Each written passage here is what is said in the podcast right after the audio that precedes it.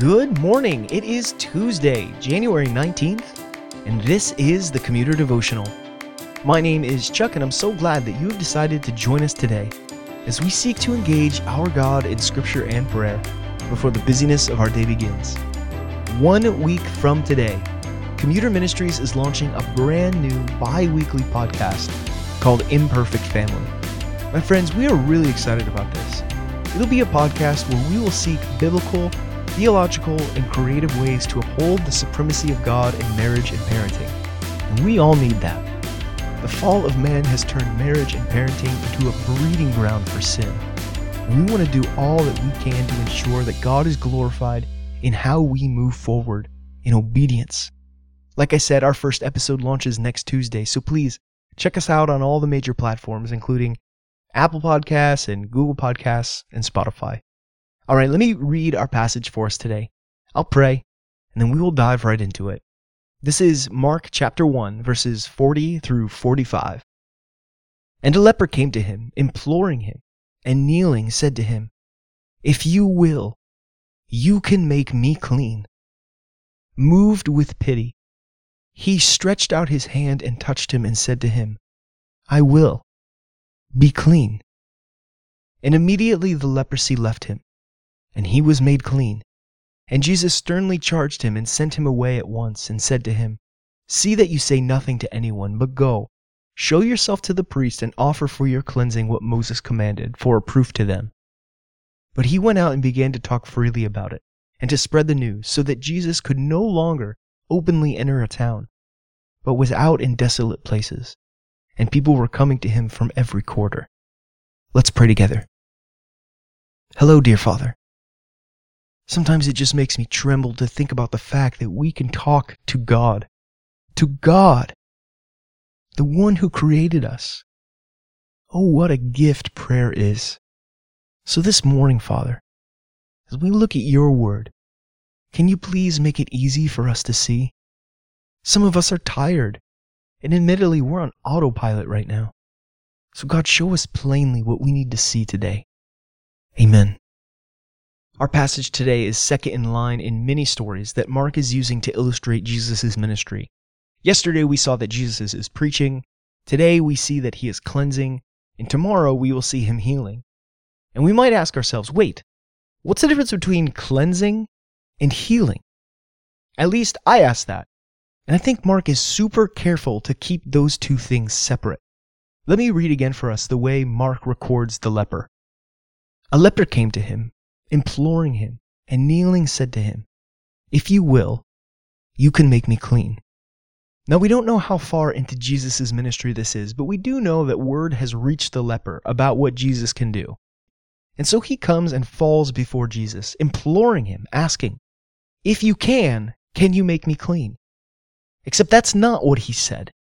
He asked, "If you will, can you make me clean?" The leper already knows and believes what Jesus can do. Perhaps he's already seen him do it. Now let's take a second to talk about the leper, because it's important to this story. A leper is someone with a severe skin disease, and in Jewish culture, this person was considered unclean. And if you don't know what unclean means in Jewish culture, it's a big deal. The book of Leviticus is filled with things that make a person unclean. And to be unclean is to be cast out from society, and I don't mean like an outsider in the sense of being on the fringe, so to speak. I mean like people won't look at you or touch you or be anywhere near you, because then they too might become unclean. So for this leper to even approach Jesus is an incredibly bold thing to do, because the leper knows what is at stake for Jesus. However, he also knows what could happen. Jesus could cleanse him. And so he falls before Jesus and asks, "Please, are you willing?" And Jesus, being who he is moved with pity and does something that would be considered insane in his culture. Jesus touched him and said, "I am willing. Be clean."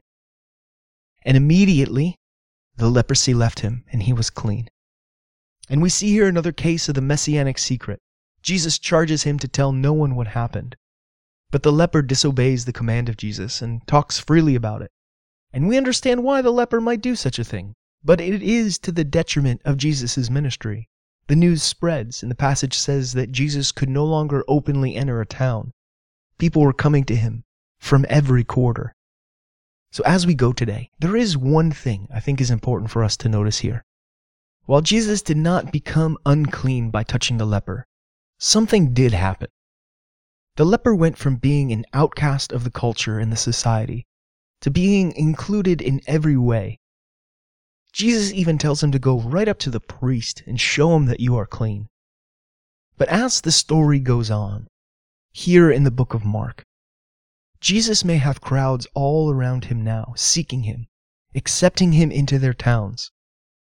But it won't be that way forever. In fact, little by little, rejection will begin to come. And so this story represents something significant. Jesus becomes the outcast, the one rejected, and we are made whole and enter into the fellowship with God.